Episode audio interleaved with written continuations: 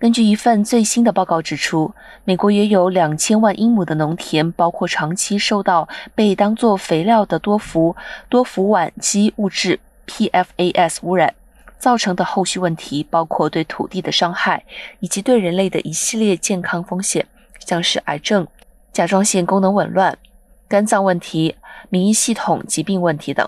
PFAS 是一种广泛使用的化学物质，因其不易粘黏、防水、防油、防污等特性被广泛的使用。常见的使用范围包括食品包装盒、不粘锅容器、皮革、塑胶等。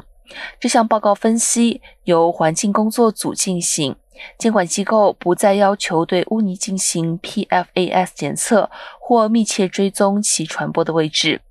公共卫生倡导者警告称，这种方法正在毒害全美的食品供应。